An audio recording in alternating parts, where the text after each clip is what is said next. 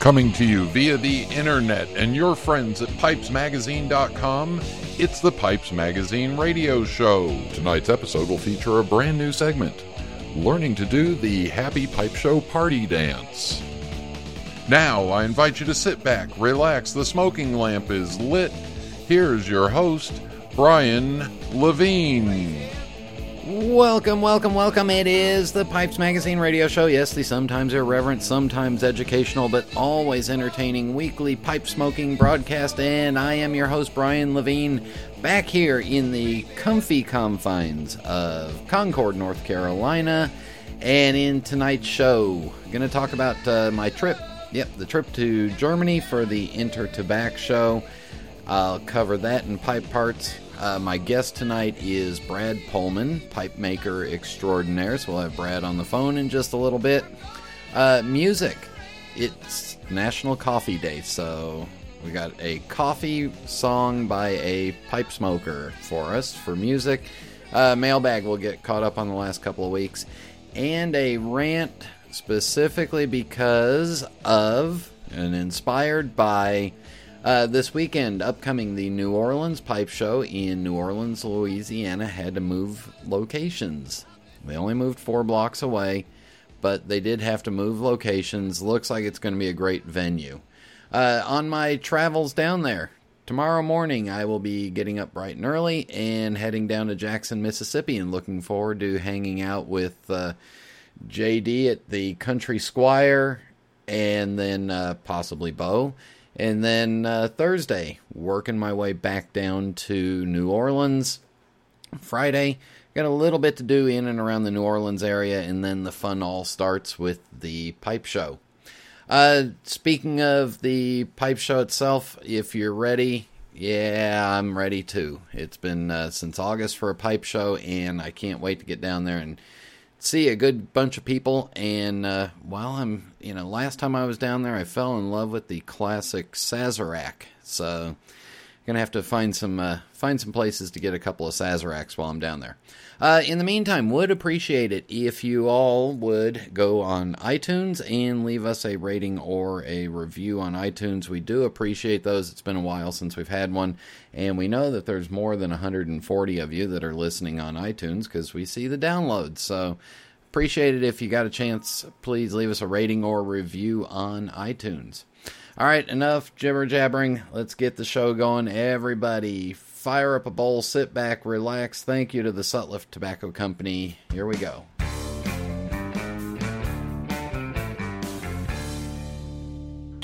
Heck, I wish I had a genie who could make it easy to order pipes and tobaccos online. You don't need a genie, sir. Visit Fornoggins.com. They stock all your favorite pipes and tobaccos, and every order gets fast personal attention. Orders are packed carefully and shipped quickly by priority mail. Fornoggins.com. Fornoggins.com. I can still see you, A bit rusty, sir. Fornoggins.com. I'm Jeremy Reeves, head blender of Cornell & Deal Pipe Tobacco Company. Since 1990, Cornell & Deal has been producing high-quality pipe tobacco, expertly blended by hand using time-honored methods, unique recipes, and no small amount of innovation. One example of such innovation is our bestseller, Autumn Evening. We start with whole-leaf red Virginia and strip the stems by hand. The tobacco is then cut into ribbons and cooked for 2 days according to our unique recipe to create our special Red Virginia Cavendish. Then we infuse the tobacco while it's still hot with our secret flavoring to achieve the sublime sweetness, deep flavor, and delightful aroma that makes Autumn Evening so well loved by our loyal customers and everyone around them as they enjoy this very special blend. Cornell & Deal Pipe Tobacco Company. It's a labor of love. Contact your local or online retailer for information.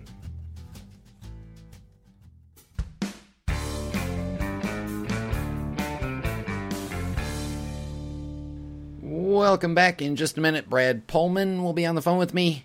But for now, let's recap the trip to Germany for the Inter-tabac show, and I'll do this kind of quickly. First of all, nice flights, both going there and back. Got that over with, had plenty of room. Nothing interesting on the flights. If you are traveling into Europe, let me highly suggest that you travel into Europe through Barcelona. I had a 3-hour layover there, and once you get past security and you're into the terminal, at Barcelona they have two very large, almost an acre or two outdoor areas where smoking is allowed and welcome. There's ashtrays all over the place, plus both sides have little cafes or ice cream shops where you can sit at a table and chairs and have an ashtray in front of you and have an umbrella or under a patio roof. Sit there and smoke, and they were exceedingly pipe and cigar friendly there. So if you're traveling to Europe and you have to change planes somewhere, I'm heading to Barcelona first. The first two nights there, not much exciting stuff going on. Wednesday night, basically got there, had dinner with a group of folks from Mac Baren, and we went the second night, got the show set up, got the booth all done, and then that second night again went to dinner with Henry Hallberg, the owner of Mac Baren, and a couple other folks that had joined in. And went to a Mongolian barbecue where those of you that follow me on Facebook saw that I ate zebra meat. And apparently it's not white and dark meat striped. It's all kind of dark red meat. But it was very tasty. Tasted a lot like the seasoning that was put on it. Also on the offerings there were ostrich and kangaroo. Tried the ostrich. It was good too. All right, the Inter-tabac show is a global show of everything that is related to tobacco. So there's everything from tobacco leaf growers and suppliers all the way up to machinery and packaging and manufacturing suppliers to everything distributed tobacco-wise around the world. It's primarily a show that started out for the German retail market, but has grown into just this global marketplace. So traditionally, the first day on Friday is just the international business. And then on Saturday, some of the German retailers start showing up, and Saturday's international. And then Sunday is really just German retail. But it is still amazing to me to see all these people coming from all these different countries and very few of them using translators. Most of the business is done in English. Had a couple of really good meetings and discussing some of our lower-priced pipe tobaccos and being exported around the world. Did get a little bit of a chance to go out and walk around. Spent some time with Bob Gregory. Smoked a bowl of his Cabby's blend. It was very good. I'll be interested to see what it does with about 6 months of age on it, but that's just me. Spent some more time with Bob and Ian Walker. They were sharing a booth together, and they are a hysterical pair. Warning: if you get a chance to hang out with them, you don't need to show up with a soft skin. You need to you need your body armor on.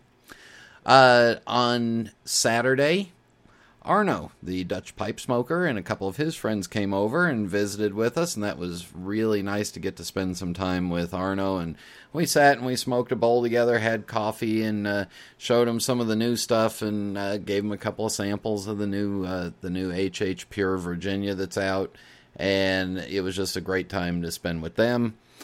Saturday night was Peterson Pipes, and Tom Palmer invited me to their 150th anniversary dinner, where they flew in a band from Ireland of traditional Irish musicians, singers, dancers, and that was absolutely wonderful. And then, as the Irish do, when the party was over inside the ballroom, the party continued at the bar, and there was a lot of drinks going on. That night, spent some time talking to Todd Johnson, who was over visiting and showing his Icarus and Neptune pipes and all the stuff that they're doing, including a new launch that they're doing in conjunction with Jonathan of Moonshine Pipes. It was fun to catch up with him. One of the nice things about going to the Inter-tabac show is that the people that are normally swamped with customers and really busy at like a Chicago pipe show or at the IPCPR, we're not quite as busy, so we really get a chance to catch up and spend some time together and sit down with Eric Stokeby and have a couple of drinks and catch up with what's going on. Sunday, the show closed, and then Sunday night, I drove with Per Jensen and a couple others from Mac Baren, and we got to Hamburg and spent the night there. I guess it's kind of traditional for a group of the Danes to drive down or take the train to Hamburg, and then they all jump into like two cars and scurry down to Dortmund. So that was a nice evening, nice dinner. I believe they tried to poison me with some liqueur that I can't remember what it was, but it was not real tasty. But I drank it like a true true team member. I took one for the team. The next day, on Monday in Hamburg, was my day to take it easy and get caught up and enjoy the sights and sounds of Hamburg, which is a beautiful little port town, port city, real easy, convenient trains to get around. I spent some time walking around. I'll post some pictures on Facebook later today, I promise, maybe. Just a wonderful place. And actually was kind of mad at Starbucks there because Starbucks, they've got one in an old bank building right in the downtown area of Hamburg, and there's a beautiful patio with a water fountain on it and ashtrays on all the tables, people sitting out there smoking under the umbrellas, and I look up into the umbrellas, and what's wired up in there but wired heaters. So apparently Starbucks won't let you smoke in the U.S., but you can go to the land of Germany and smoke outside and enjoy the sights and sounds of Hamburg. Spent the evening drinking at a Irish pub, which meant it was Irish because the guy that owned it was Irish, and they served Guinness and a couple other Irish whiskeys. Met a really nice gentleman named Bjorn from Iceland, and he and I sat and drank and smoked and talked together, and then the next day flew back home. So there you go. There's my trip to Germany. Germany, a little more smoking friendly than some states here in the United States. All right, in just a minute, Brad Pohlmann will be on the phone with me. This is Internet Radio. Hi, my name is Eileen Sachi from MarketingPipes.com. If you attend the major pipe shows or buy pipes on eBay, chances are you know my dad, Hank Sachi, or eBuyer 1932. My dad has been a pipe collector for over 3 decades and a reseller on eBay for the last 12 years. His new website is MarketingPipes.com. At MarketingPipes.com, you will find high-quality, hand-picked pipes. Carvers, join my dad's vast network of collectors across the globe and let my dad promote your brand. Collectors, consign your pipes at affordable commissions or buy your next collectible pipe at MarketingPipes.com. Thank you. The year was 1849. Zachary Taylor was sworn in as the 12th President of the United States. The U.S. flag remained fixed at 30 stars. Edgar Allan Poe was found dead in Baltimore. Congressman Abraham Lincoln patented a buoying device, the only patent ever filed by a future president. William Bond was the first person to photograph the moon through a telescope. And gold was discovered in far-off California. And in that same year, also in California, Henry Sutliff founded his small tobacco company in San Francisco, founded on the principles of giving the public superior tobacco products for those with very discriminating tastes. Now, 165 years later, that tradition continues. Sutliff Tobacco Company has been setting the standard for pipe tobacco ever since. Take a quiz on our website to have the perfect blend suggestion for your tastes. Or just browse around to explore all of the wide variety of fine products America's oldest pipe tobacco company has to offer. Lots of things have changed since 1849, but Sutliff Tobacco Company's commitment to making the finest pipe tobacco on earth has not. Visit sutliff-tobacco.com for information on where you can find all of your favorite blends, from the sweetest aromatics to the richest English mixtures.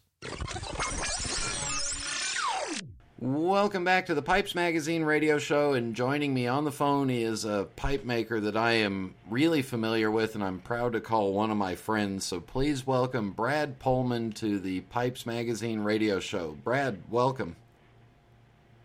Thank you. Thank you for having me. So let's go all the way back to the beginning. Where did you grow up, and when did you first become interested in smoking a pipe? Oh, gosh. I grew up in Monterey Park, which is, I don't know, maybe about 13 miles or so to the east of Los Angeles, downtown Los Angeles. And actually, my brother was given a pipe by my parents when he was 17, and I was 15, and I had a close eye on that pipe, and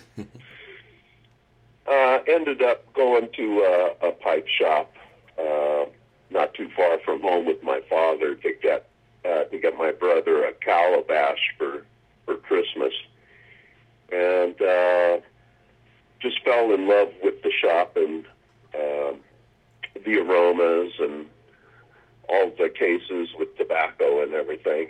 And that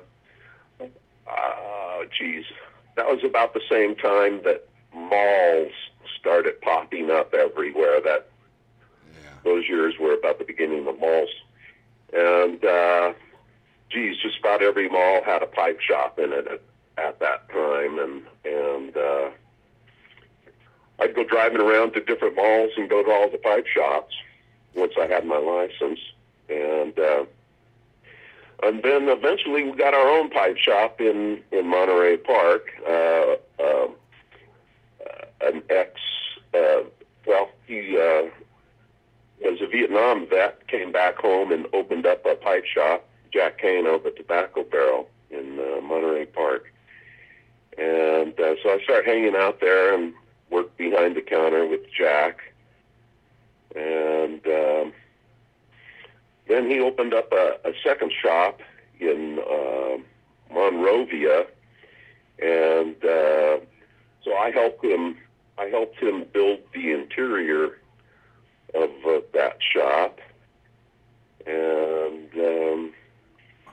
that was those were the beginnings. I just got bit by the pipe bug early on. Started at about 15. I probably got my first pipe at about 16.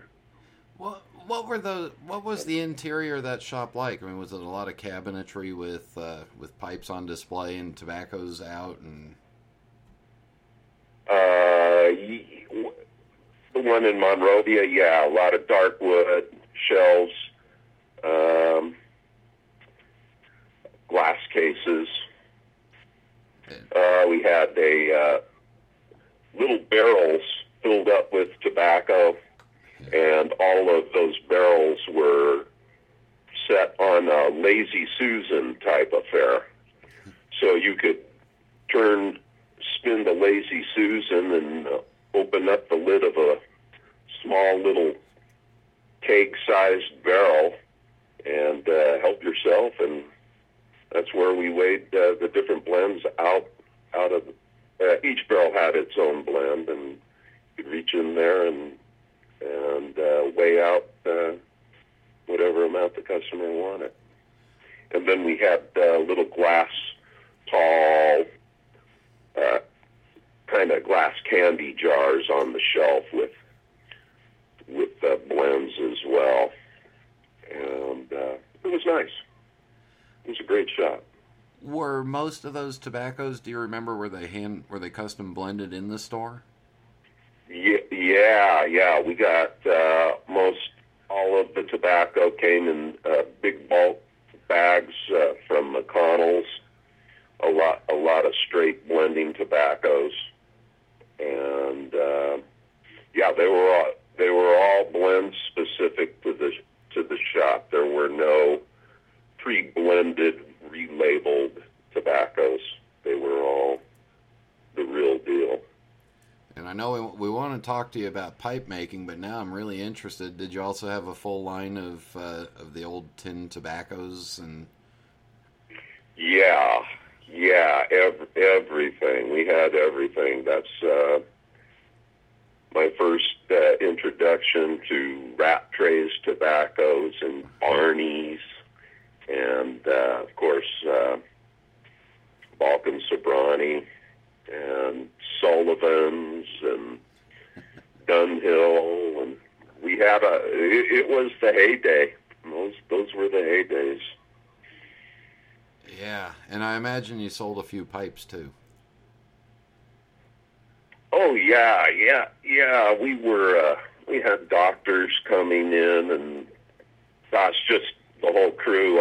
All some of my friends from school, and my older brother, and people from different stores downtown. Everybody'd come in, and it was kind of like the place to hang out. You know, people come in with a cup of coffee and just hang out and talk. It was unique, and friendly. Sounds wonderful. But when did? Yeah. Let's go forward to when did you get started making pipes? Because you're not new to this game. Yeah, well, you know, I took a trip over to England. I wanted to go to England to check out the pipe shops and so forth over there. So I went over to England, and I went to went to Dunhill's, and went to Peterson's, and went to Sheraton, and went to Astley's down there on German Street. And then on my way back, I stopped in New York City, and I saw this guy. I can't even remember what shop it was. It might have been Peterson's. I can't remember. But there was a guy making pipes in the window there. So I went in and talked to him, and we had a great conversation, and I left, and eventually made my way back home to San Diego. And I really haven't set down roots there yet, and so I just decided, geez, you know, I'd really like to open up my own shop and stock it with pipes that I make. And so my conundrum was having to learn how to make pipes. So I think in the back of my brain, I really wanted to go hang out with the guy that I had met in New York, but I had a subscription to the Pipe Smokers Ephemeris, and I had multiple issues of that, and I poured through the Ephemeris and pulled out the names of everybody that was making pipes, and there weren't really all that many at that time. And so I took off and went back up, got to Washington State, and went out to Whidbey Island in the San Juans, and there was a guy named Travers LaRue making pipes out there on the island, and I really liked them. I liked what he was doing, but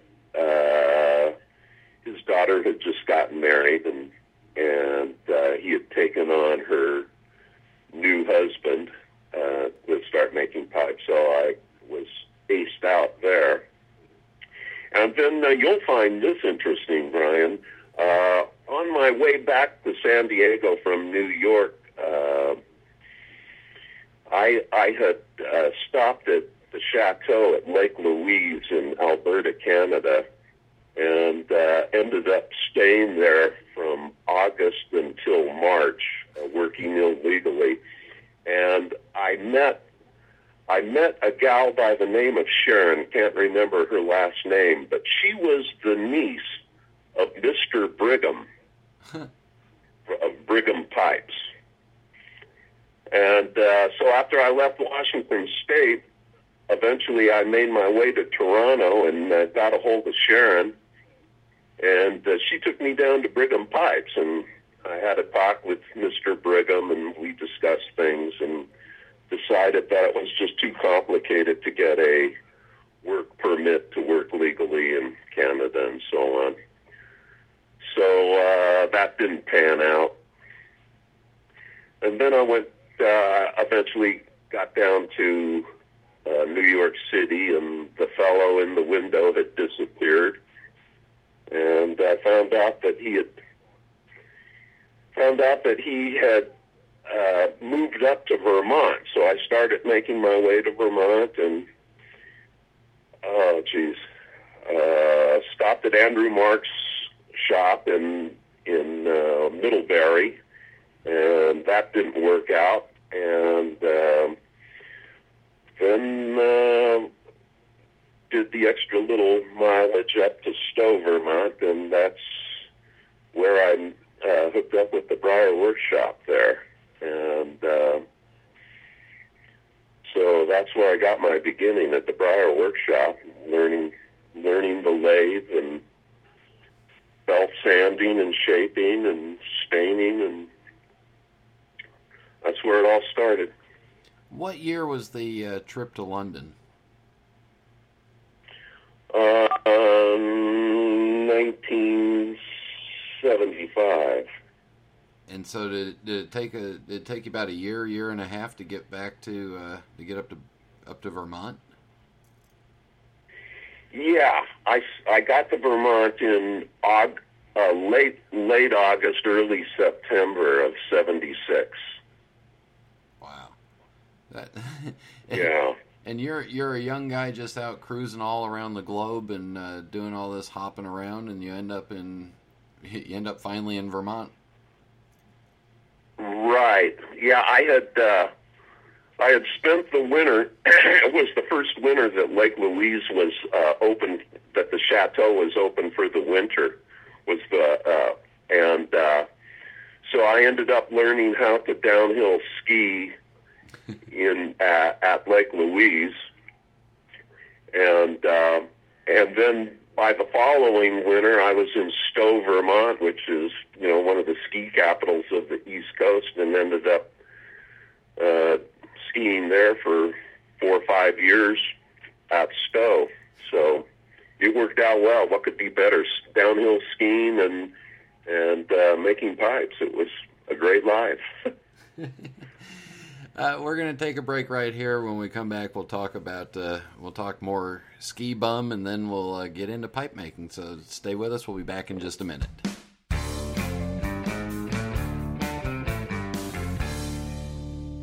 If you're looking for quality, if you're looking for variety, and if you're looking for someone with reputation for nothing but the best, you're looking for cupofjoes.com.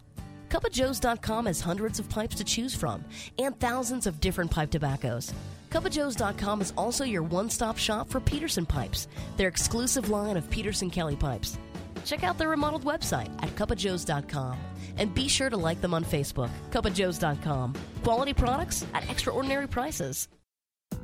What are you looking for in a pipe? Is it the quality of aged briar? Is it a certain shape or finish? Maybe it's the sound engineering that ensures an effortless, smooth draw with each and every puff. That's exactly the kind of pipe Savinelli has delivered for generations now. With such a variety of shapes, finishes, and sizes, it's easy to find something that fits your sensibility and style. Just this year, we've expanded our lineup to include the Bianca, the Lanceolato, the 2015 collection, and the final installment in the Leonardo da Vinci line, the Vitruvio. For a bolder style, try our more colorful 2015 editions as well. The exotic cashmere, the sultry licoricea, and the striking Arcobaleno red. So whatever you're looking for in a pipe, know there's a Savinelli waiting for you. Contact your local or online retailer to find your Savinelli today.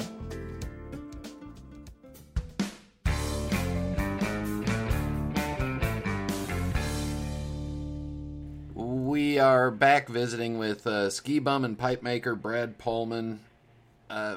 Brad, so you get to Vermont, and that's working with Elliot Nachwalter? Yeah, Elliot and Jorg. Yep. So do they teach you one step at a time on the pipe, or did they just teach you the pipe from start to finish? No, I learned each step separately. When I first got there, I was working. I worked the lathe, and I did all of the drilling and removal of excess wood around the bowl and the shank. And I think I do like about 25 pipes a day, like that, 25 blocks of wood. Wow. Bandsaw it out, draw the lines, put it on the lathe. Yeah, 25 a day. And, okay, so after I got done with them on the lathe, Elliot would do the final shaping on the pipe. And at that time, we had a guy with us when I first started named Steve Garrett. And he did the belt sanding. He didn't... gosh, I don't know how long he was there. I don't think he was. I think he was probably gone by the end of my first year there, and then I took over doing the belt sanding, and probably at about the time that I started doing the belt sanding, everything. That was about the time Jim Cook joined us. And then I believe Jim took over on the lathe, and Jim was doing all the lathe work. I was belt sanding and doing the finish work, the finishing, staining and buffing and all of that. And Jorg was more of the millwright in the shop. He took care of the machinery and maintained things and fiddled about for the most part. He was not a big pipe smoker, but he and Elliot started the Briar Workshop, so he had an interest in its success. How long were you with them? From 1976 until 1980, our last year together was spent down in Florida, and we were working with the guys who, what was the name of that pipe distributorship? Wenhall. I don't know if anybody will remember that. Wenhall Pipes at Burton Mell. And Mel's father was Papa Rosenberg, who was the owner of Arlington Pipes way back when, out of, I think it was Brooklyn, if I'm not mistaken. And so I had the opportunity to work with Papa a little bit, and... he had another old-timer that worked with him during the Arlington days called Charlie Tuzza, an old Italian. And got to work with Charlie as well, and showed me a few things as far as making form-shaped wheels with specific functions for each wheel, and it was interesting. It was old world. Then we splintered apart in the spring of 1980, and I took off and eventually made my way back to California. And I wanted to learn more about the things that Jorg did as far as maintaining machinery and so forth. So I ended up... I ended up in a 4-year tool and die apprenticeship, and gave me the knowledge that I needed to work with metal and machinery and learn precision machining and techniques and bits and so on and so forth. And the intent always was to not only maintain machinery, but to take that precision that knowledge of precision machining and apply it to pipes. You weren't making pipes all this time. You'd taken some time off. Yeah, after the Briar Workshop folded up, then I continued. I smoked my pipes and so on and so forth, but I didn't have any machinery to actually make a pipe. So I did the tool and die, thinking that I would eventually, that after I was done with that, I would start making pipes again. But after I got done with the apprenticeship, then I was on a ski trip to Mammoth Mountain with a buddy of mine who was in the computer business, and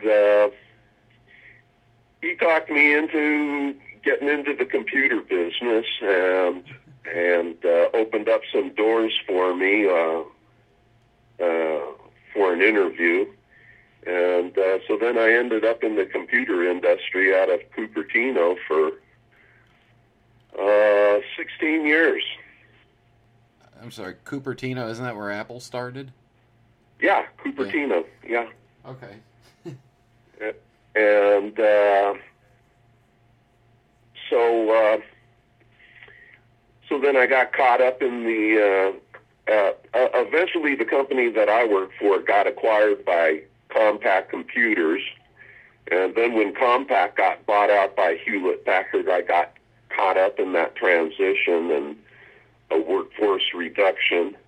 And I got let go after 16 years. And so I was sitting there holding the bag with a house, a mortgage, and a family, and didn't quite know what to do, so I bought myself a lathe and started making pipes again, and that was in 2003, and haven't looked back since then.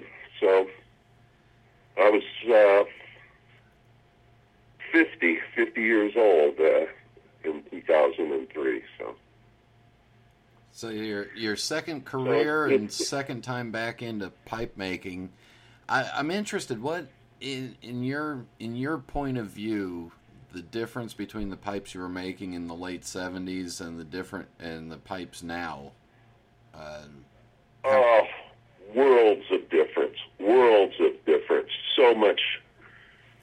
So much more well done, better quality. You know, back in the 70s, the thing that I most admired about Dunhill pipes were that their mouthpieces were hand cut, and I thought that was just the best. And most everybody at that time, I'm unaware of anybody hand-making mouthpieces at that time besides Dunhill. I could be wrong, but they were the only ones I knew of. There might have been, I don't know, maybe Sixth and Iverson was hand-making mouthpieces. I don't know, but so, you know, and now today almost all artisan pipes have handmade mouthpieces, and the fits in the tenons. You know, you get pipes from the 70s. You don't have a good fit of the tenon to the bottom of the mortise in the pipe. You know, there's gaps in there, and you get a lot of moisture. They whistle. Today's pipes are so much better. I think we're in the golden age of pipes right now. You know, pipes quality today are the same quality of, say, a pre-war Martin guitar. You know, those are Martin guitars from the pre-war era, go for hundreds of thousands of dollars now. And I think we're in the golden age of pipes today. Did you have to go through a little retraining process when you started making pipes again, or did it just come back to you? No, you know, I had a watershed moment at the 2005 Chicago show, and we came out from the show one afternoon, and there was a big crowd out in the, gosh, I can't remember where it was. And anyhow, there was a big crowd around, and Todd and Jody had their joint pipe set together in a Harley Davidson gas tank. Yeah. And, you know, I checked, the pipes were stunning. You know, I had not really paid much attention to Danish pipes up to that point. I mean, I had never really seen a teardrop shank before, and so I was startled to see those pipes. And then, you know, I checked out Jody's pipes, and I checked out Todd's pipes, and I was, you know, I was kind of flabbergasted. You know, it's like, gosh, you mean you don't have to make just a standard English shape? You can do this, and it was like, you know, all the rules were broken as far as I was concerned. And you know, I started experimenting with that, and I don't know when it was. It might have been about a year later or so. I went out and visited Todd in South Carolina, and he showed me the technique of freehand drilling that enabled you to shape the pipe first without having to worry about the holes already being drilled in the pipe. And so that was a big step for me. That was almost like relearning how to make a pipe. But on the other hand, you know, I was well versed in doing the drill first, shape second. I understood the lines and the geometry and how that worked. So I was able to apply. I was able to apply that to a pipe that was already shaped. When it went to put the holes in, it made sense to me. So I probably picked up on it a lot faster than others might. So that was a big step. But also, you know, it enables you, if you run into a flaw while you're shaping the pipe, you can change direction and still save the block of wood. So, and you can also shape with the grain direction the way you want it, cross grain or straight grain, and it frees you up artistically.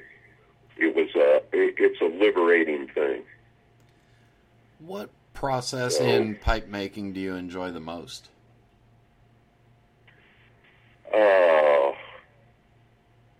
I think finishing, and I think finishing more than anything. I like finishing. I like, you know, you're getting close to done, and you get to see the pipe coming to its completion, and whether you achieved what you set out to do when you started making the pipe. And it gets real exciting because no two pieces of wood take the same finish the same way. You know, I can stain two different pieces of wood with the exact same process, and they might still come out a shade different, or they could come out radically different, you know. So each piece of wood is its own person, so to speak. That's a perfect transition into what I was going to ask you about, because your contrast sandblast is one of the prettiest in the business. How long did it take you to get it perfected? And I guess you can't do that with every block of wood, can you? No. You know, you got to have a piece of wood that's got some pretty decent straight grain on it. You know, you get too much bird's eye in there, and it won't take it. It won't take that contrast, and so you got to get a nice piece of straight grain.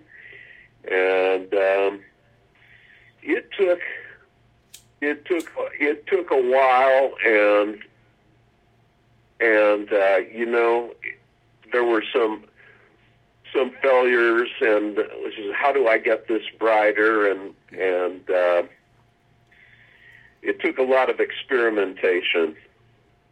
I got one or two ideas from talking to different people, and put those into practice, and that helped out.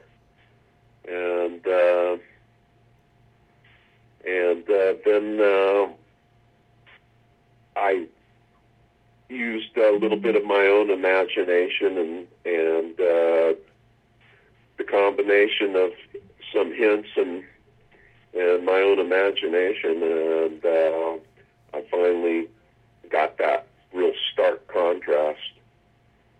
So it took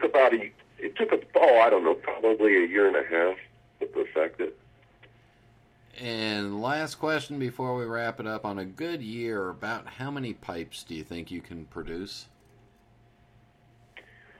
Well, you know what? In the last couple of years, I've kind of had an opportunity to do a little self-appraisal and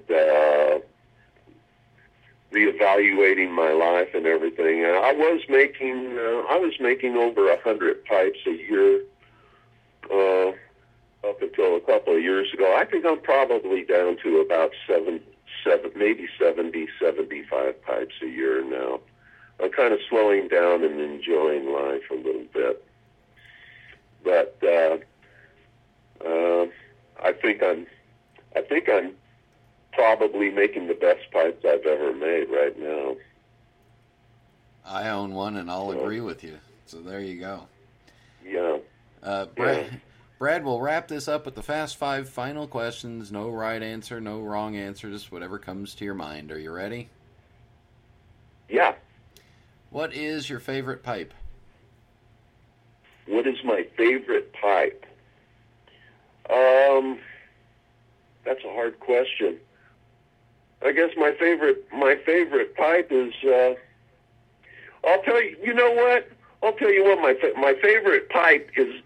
I don't have my favorite pipe anymore. Bruce Blum has my favorite pipe. He bought it out of my mouth 2 years ago at Chicago, and he's not even smoking it. It just sits on a shelf, and he looks at it because he thinks it's beautiful, and that's my favorite pipe. What is your favorite tobacco? My favorite tobacco. I think my favorite tobacco is, my favorite tobacco would have to, it'd be hard to pin it down to just one, but I like what is it? Joe Langford's Mississippi River. Yep. And I like, if I could afford to buy it by the pound, I'd buy a Scudo. But I can't buy it by the pound, so I buy Peter Stokeby Bullseye Flake. I think that's a great tobacco and a great value for what you get. What's your favorite drink? My favorite drink is Knob Creek bourbon. When it's time to relax, do you prefer a book, a movie, or music? Music. And the final question... Is there a particularly favorite pipe smoking memory that we haven't talked about? Yeah, I guess one of the most delightful pipe smoking memories I have is walking out of Charlie Cole's room at Chicago at about 2:30 in the morning, and he was right next door to the smoking pipes room. And as we walked out at 2:30 in the morning, we heard some laughs coming from smoking pipes. So I walked in with Chip Kushner, and we walked into smoking pipes room, and Tokotomi, Teddy Knutson, and Tony were in the room just talking, so we joined them. And to make a long story short, we finally left at about 10:30 in the morning, and we just had an absolute blast. We were in there drinking and laughing and smoking pipes from 2:30 in the morning till 10:30 in the morning. Wow! Yeah. So that was an all-star evening, I'll tell you. If you would like to reach out to Brad and to see some pictures of his older pipes, his website is Pohlmann Pipes. It's POHLMANN Pipes.com. Brad, you got a couple of retailers that carry your stuff, and then you can always find Brad at a pipe show somewhere near you. Thanks a lot, Brian. Brad, thank you, and hey, keep making great pipes. We'll be back with the show in just a minute. Don't try to fool us. We know something is getting you down. The world, the job, your wife, the rotten kids. What you need is a break that is guaranteed to boost your spirits. And the West Coast Pipe Show in Las Vegas provides that break every year. Get off the plane. Look at those garish neon lights on Las Vegas Boulevard and start smiling.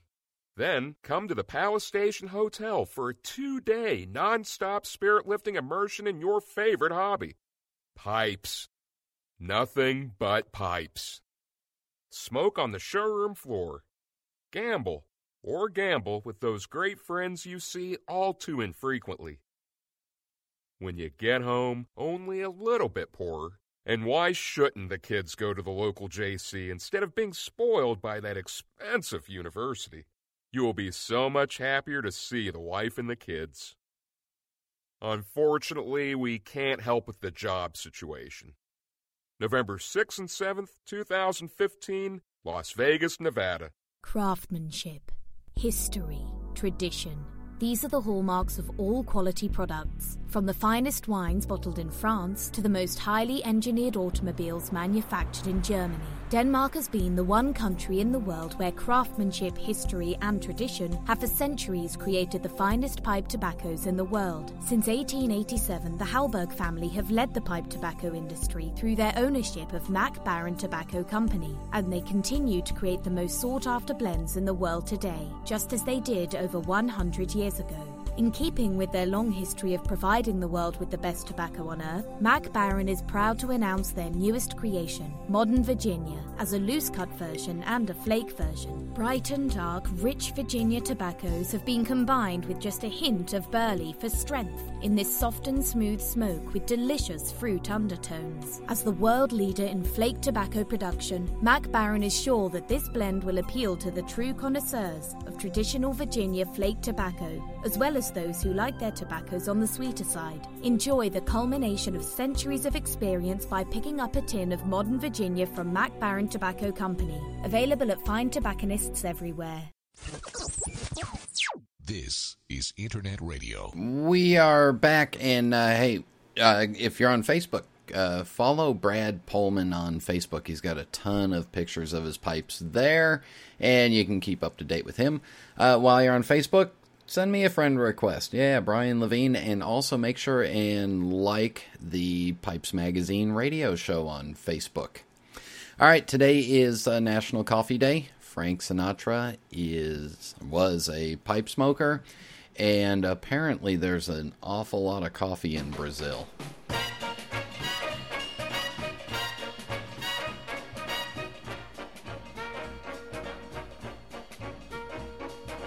Down among Brazilians, coffee beans grow by the billions, so they've got to find those extra cups to fill.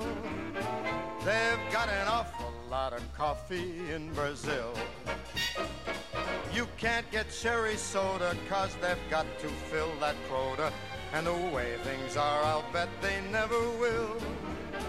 They've got a zillion tons of coffee in Brazil.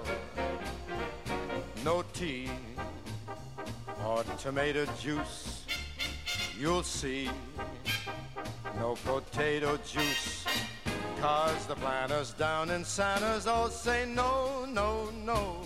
The politician's daughter was accused of drinking water and was fined a great big $50 bill. They've got an awful lot of coffee in Brazil.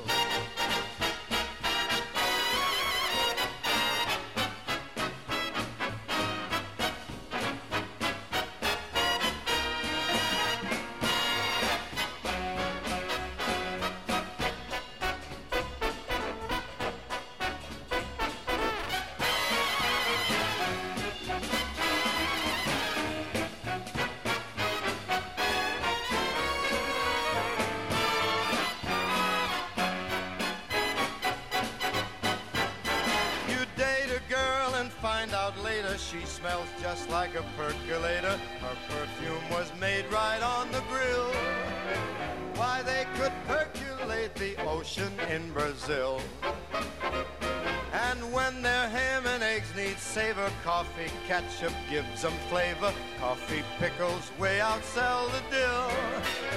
Why, they put coffee in the coffee in Brazil.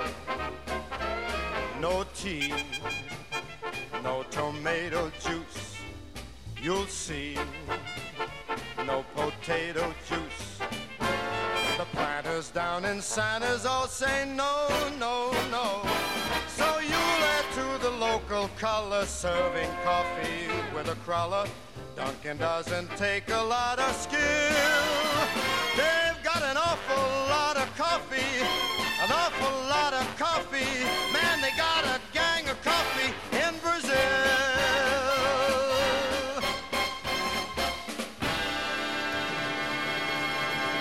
The first time I heard that song was working at the Dunhill store in Las Vegas. It was part of the canned music playing in the shop. Message from the dark side there is. That was for Bo and John David. All right, mailbag. Back to the episode with Al Jones. John Seiler writes, "Hi, Brian in Germany." Yes, I was. I don't know Al Jones. He seems to be enjoying his foray into British pipes. The best online moderator is one who you do not know is even there. I'm green with envy. That would be British Racing Green. Of his ability to travel and hit all the pipe shops and clubs. YouTube interview, Apollo Hester, yes, attitude is so important. Rant, you're right, FedEx is chicken shit. I hope they get sued for restraint of trade. Use the post office. Nice show, Brian. Casey Ghost Dan writes, Pipe Parts was very interesting. You did fail to mention that Gary Cooper financed the first high-speed machine to roll cigarettes. See Bright Leaves, or maybe I haven't gotten that far yet. Honus Wagner, the T206 from the American Tobacco Company, is the most sought after baseball card in the world. It last sold for $2.8 million. Wow. Nice interview with Al Jones. He is one of the most respected members of the forums. Amazing number of pipe clubs he has visited. He's using his time on the road wisely. That YouTube interview seemed like a Zig Ziglar motivational speech from a high school kid. A very common theme in business is to cave in to avoid legal costs. Yeah, we got that coming up in this rant, too. Voorhees wrote, love the interview with Al. He is a wealth of knowledge, and we have exchanged several posts on the forums, and he is always helpful. Hopefully get to meet him at the NOLA Pipe Show. Sound was very good on the interview as well. Congrats on year number 3. Thank you very much. And quickly going back to last week's show, John Seiler writes, hi, Brian. I see they let you back into the States. I haven't met Dan Johnson yet, but I did get a chance to dry the John Cotton number 1 mild last weekend at the Pittsburgh Pipe Club meeting. Resurrecting old tobaccos is a great idea. It sounds like quite a competent team in terms of creating the blend, marketing, and the legal aspects. We opened a tin of Drucker's Red Lion last week and found that the Latakia tobaccos quite muted, so they had quite a challenge in recreating these old tobaccos. December 1st for the availability of the new blends. I can't wait. Music, the Incredible Flautist movement was interesting. Rant, fights should be stopped, not filmed. We've changed as a society. Too bad, good show. Rant. JFox520 writes, great interview, Brian. It is still good to see that in this day and age of antis and overstepping government, that good friends of a like mind can get together and create a business. I wish a good journey to you, Dan and company. With all the talk about these blends, it looks like you are in for a great ride.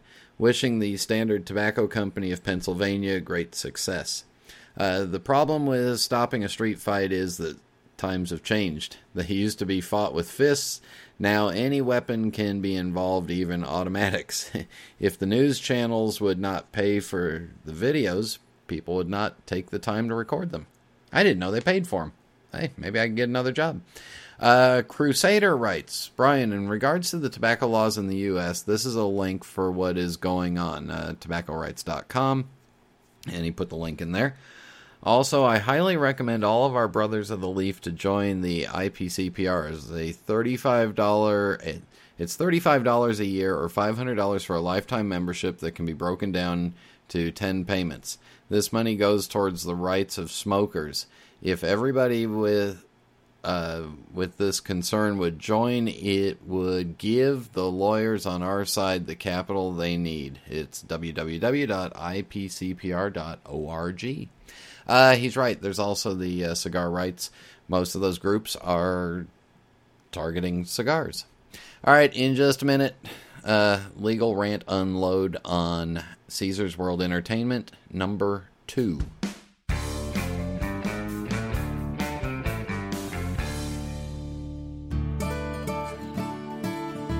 This is Phil Morgan, General Manager of Missouri Meerschaum Corncob Pipes in Washington, Missouri. Our mission since 1869 has been to produce great smoking pipes that anyone can afford. We guarantee our pipes won't be your most expensive, but they just might be the ones you smoke the most. At Missouri Meerschaum Company, we don't just sell our corncob pipes. We grow them, make them, and smoke them. Missouri Meerschaum, Washington, Missouri, since 1869. My name is Shane Ireland, and I'm the pipe manager at SmokingPipes.com. It's my job to source and select the absolute best pipes from all over the world. We take collecting seriously, so you should think of us as your team of personal pipe shoppers. When you browse our site and make your selection, the pipe you've picked out has traveled from the maker to our merchandising and quality control department. It was then given to our highly skilled photographers, videographers, and copywriters before being carefully and lovingly packaged by our shipping team. The pipe you see is the pipe you get, and it's just the one you've been searching for. Whether you're on the hunt for that next special piece to add to your collection or would simply like a recommendation from our extensive selection of tobaccos, give us a call at 1-888-366-0345, and our friendly experts will be glad to assist you. We are quality, we are experts, we are collectors, we are SmokingPipes.com.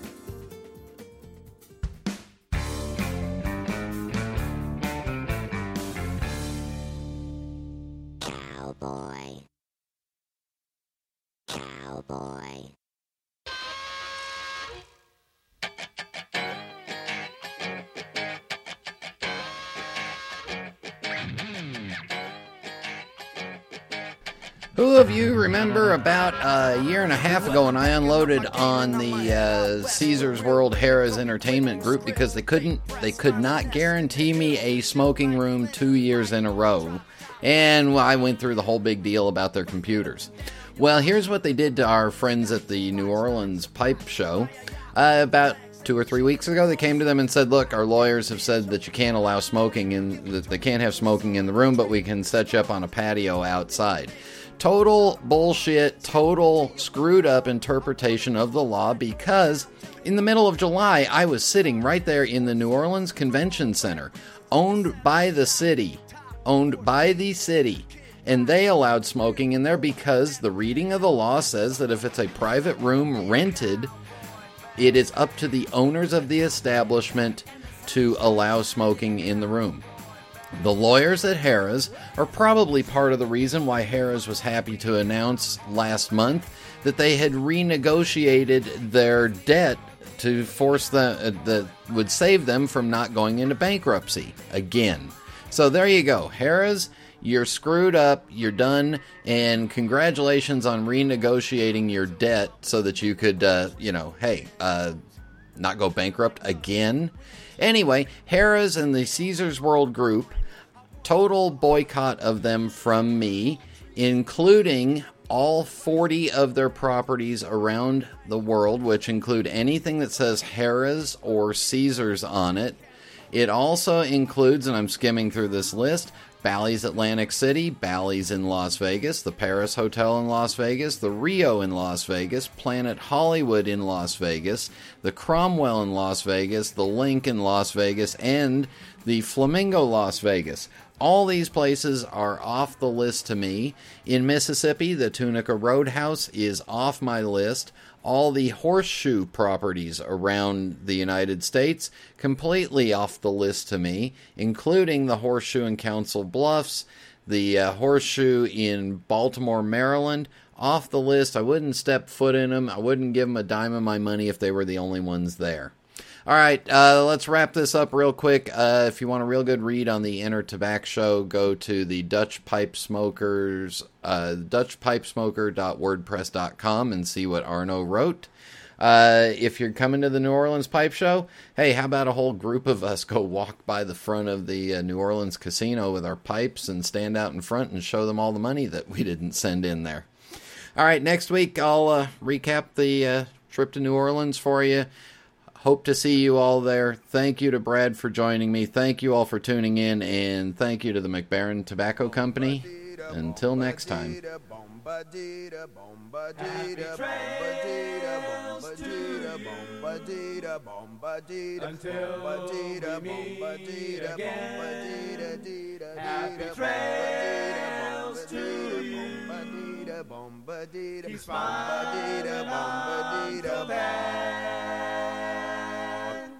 Who cares about the clouds when we're together? Just sing a song and think about sunny weather. Happy trails to till we meet again.